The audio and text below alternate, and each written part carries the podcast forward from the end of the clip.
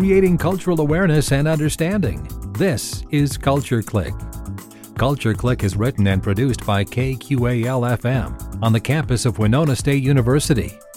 The bluffs around the Mississippi River in southeast Minnesota are a beautiful place to live. The bluff country is full of beautiful scenery and wildlife and is even home to some threatened species. And one of those species has been getting a lot of attention lately. That species is the timber rattlesnake. There has been an increased number of reports of timber rattlers in the bluffs around Winona. So many, in fact, that the city of Winona held a public meeting with Minnesota DNR officials to discuss the issue. I spoke with non game wildlife specialist Michael Warland from the Minnesota DNR to find out a little bit more about timber rattlers and what to do if you encounter one. I'm Bill Stoneberg with non game wildlife specialist Michael Warland on Culture Click. So, Mike, um, you know, there's been what seems to be an uptick in uh, rattlesnake sightings here around Winona, specifically around the Garvin Heights Bluffs area. Um, why is it that, that we're uh, having these reports now? Is there something going on that may be, um, you know, producing more snakes in that area or driving the snakes into that area or something like that? Well, we, we don't have any evidence that the snake population has actually increased in, in the Winona area. Uh, a couple of factors that are happening. Number one, we think there's just more awareness by people. Um, you know, through social media, more people are talking about it. The media, uh, you know, just what we're doing right now today. We're we're, we're making people more aware of rattlesnakes. Mm-hmm.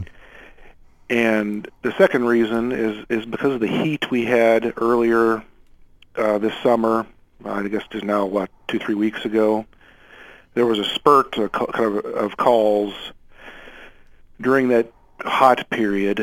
Um, so the, the observations were particularly uh, at a high frequency during that period, and we think, well, we know that rattlesnakes can be driven down from the bluffs where they where they usually hang out mm-hmm. because of uh, because the ground's basically getting too hot.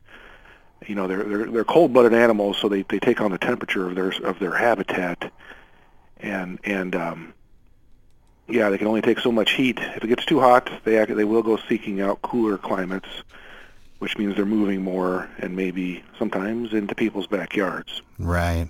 I just want to say that uh, we had a meeting here in Winona, and, and you guys, the DNR, was there.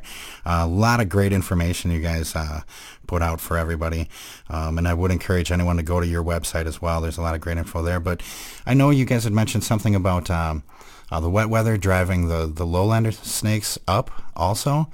Um, you know, there's a lot of snakes that mimic rattlesnakes. Could that be part of this as well, or?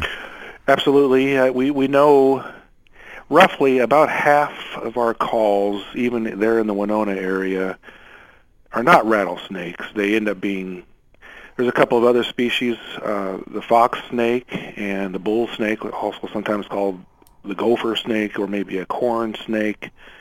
Um, they're two different species, but they both can mimic rattlesnakes. Fox snakes in particular uh, hang out quite often around people's uh, homes, and and uh, they can look kind of like a snake, a rattlesnake.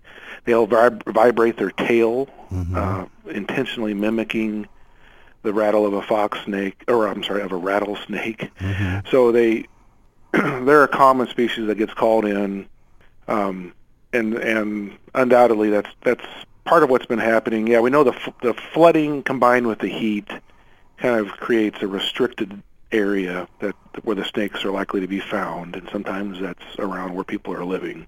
Right. So yeah, their habitat was cut uh, for for two reasons, and um, that that may have been responsible. We think it probably was responsible for the uptick in calls that we, uh, or the uptick, uptick in concerns at least that we right. received. Right.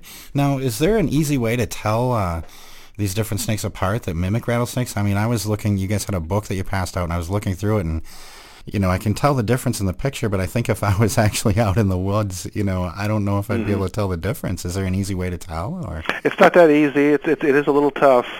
The fox snakes, which I think is the, you know they're the more common ones that are confused with rattlesnakes, they'll have rectangular blotches on their on their back.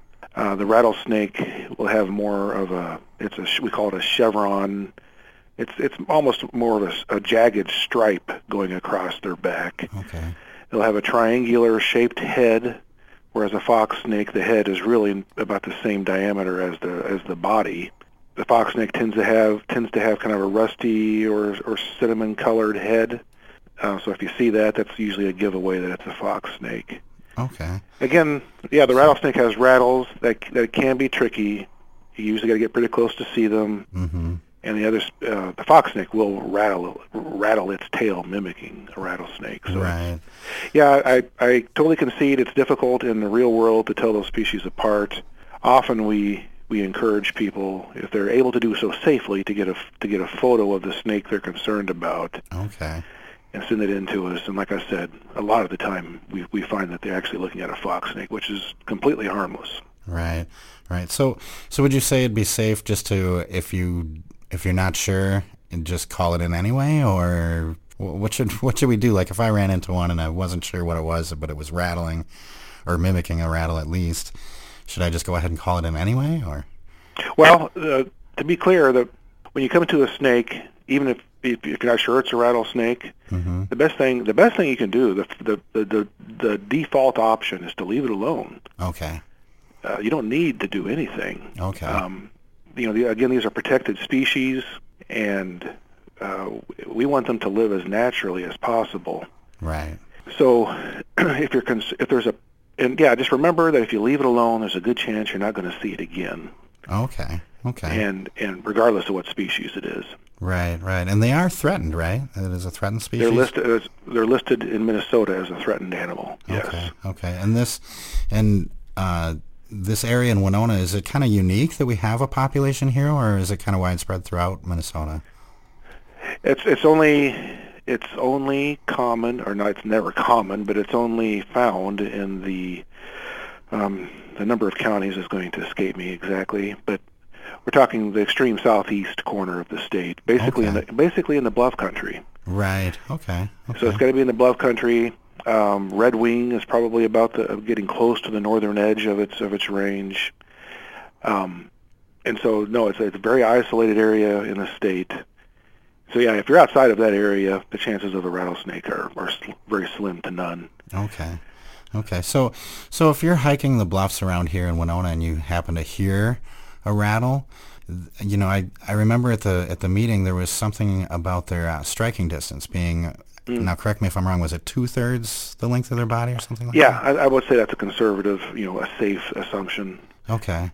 So yeah, if, if you're at least you know five or six feet away, you're you're you are safe. Okay. Okay. So maybe just continue hiking or turn around and Yep, just stay away from it. absolutely. Okay.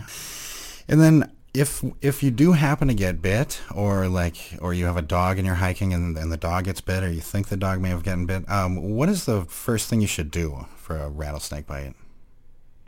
Well, the the first thing is to stay calm and and get get to one of the a hospital with antivenom as soon as you can. Okay. Um, we know that you know if you if you run, for example, you're you're you're pushing the toxin around your body. Um, yeah, so the, the the the safest, shortest route to a vehicle, to a friend, to a house, and then and then from there to the hospital. And it is treatable with with the antivenom. Uh, only select hospitals in the southeast part of the state have it. But of course, if you go someplace that doesn't have it, they they would be able to go to one of the hospitals that do and get it to you, um, hopefully in pretty short order. Okay. Okay. Yeah, I'm, I'm just I'm not a, a medical professional of any kind when it comes to this subject, so it's Right. um, just a very basic advice of getting to the hospital soon and and and getting anti-venom. Also, bear in mind that there is a certain proportion of bites where where there's no venom in- injected. Oh, okay. that it, I think it's something fairly significant, like up uh, like up to a quarter. Oh, So there, there's always a chance you didn't get the venom. Uh, so just bear that in mind if you are if you are bit. Um, also remember that other snakes do strike and might even give you a bite that's not uh, severe or very, you know, painful. It won't damage tissue.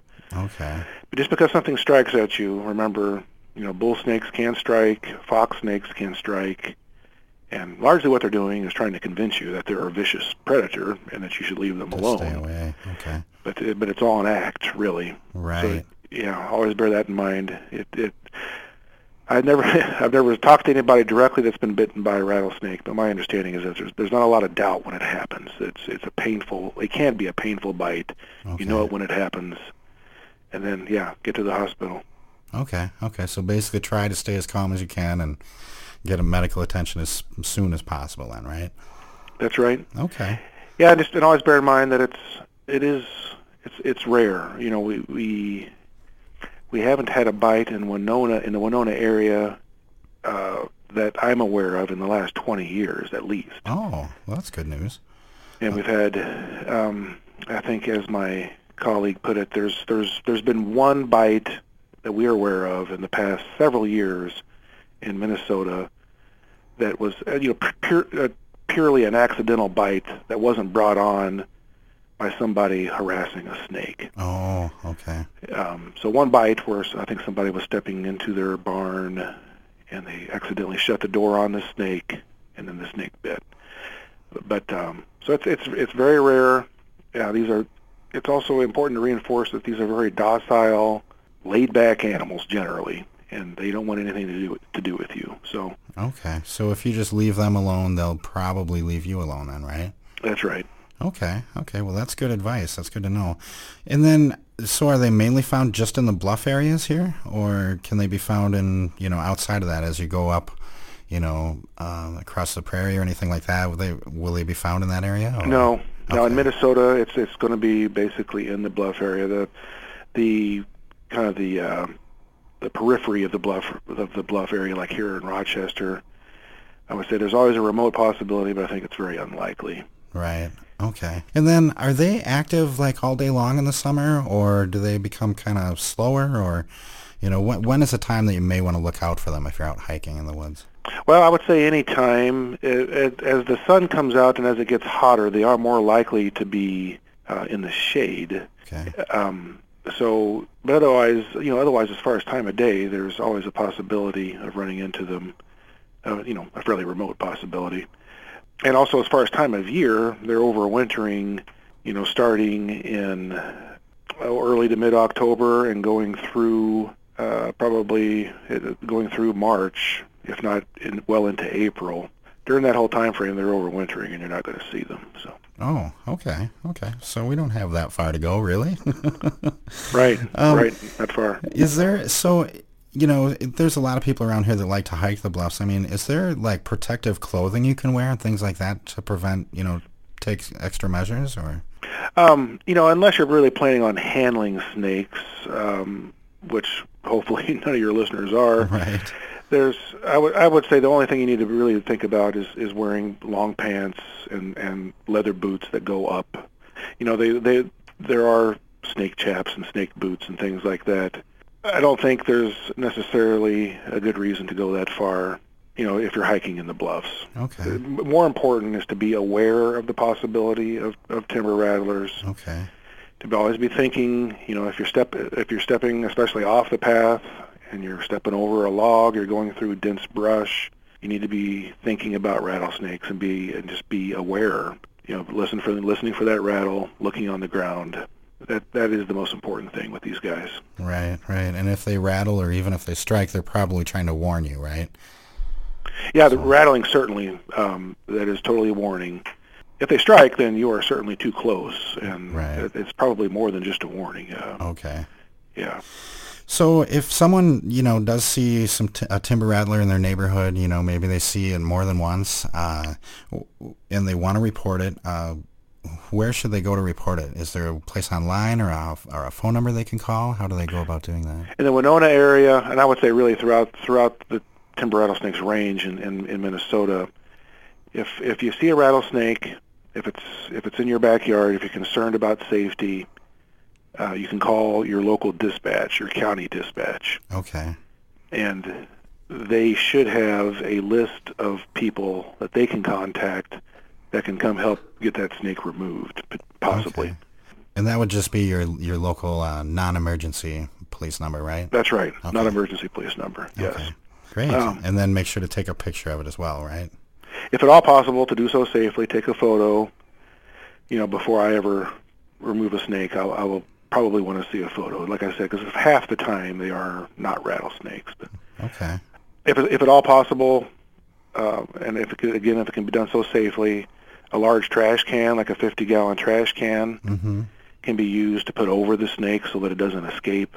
Because by the time the responder gets there, it may very well be gone.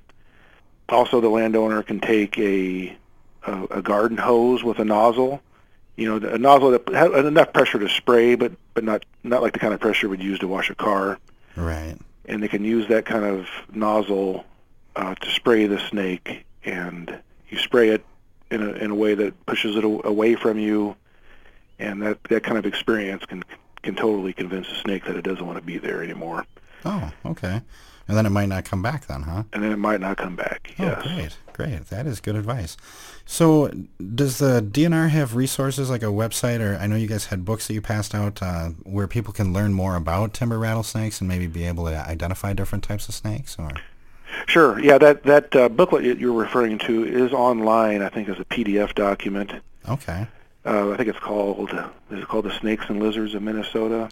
I think so. Anyway, if if you search for for DNR um, Snakes and Lizards booklet, it would surely pop up then. okay, Yeah, and and there's uh, you know if you searched for Minnesota timber rattlesnake, we have a page designated to talking about it, and yeah, lots of resources online about Minnesota snakes for sure. okay, okay. Sounds good. So really, uh, I think people should just be careful out there. It sounds like, and uh, keep your eyes open, your ears open, and uh, don't approach them. Right? If you see them, just try to get Absolutely. away. Yep. I've been here with Michael Warland, and he's the non-game wildlife specialist uh, with the DNR here in Minnesota. Uh, he's here talking with us about rattlesnakes today, just so people are aware of uh, how to handle a situation if you do run into a rattlesnake. So uh, thank you so much for joining us today, Michael. Yeah. Thank you. Appreciate your interest. Thanks again to Minnesota DNR non-game wildlife specialist Michael Warland for joining us today on Culture Click. For more information about timber rattlers and what to do if you encounter one or even get bit by one, go to mndnr.gov and search timber rattlesnake. There is a lot of good information on the DNR's website that can help you out. To keep up on all things Winona and the surrounding area, tune in to Culture Click Thursdays at 12:30 right here on 89.5 KQAL. I'm Bill Stoneberg, and we've just heard from Minnesota DNR non-game wildlife specialist Michael Warland on Culture Click. Creating cultural awareness and understanding. You've been listening to Culture Click. Support for Culture Click is made possible by the Minnesota Arts and Cultural Heritage Fund. Culture Click is produced by KQAL FM on the campus of Winona State University. For more information, look us up on the web at kqal.org. And thanks for listening to Culture Click.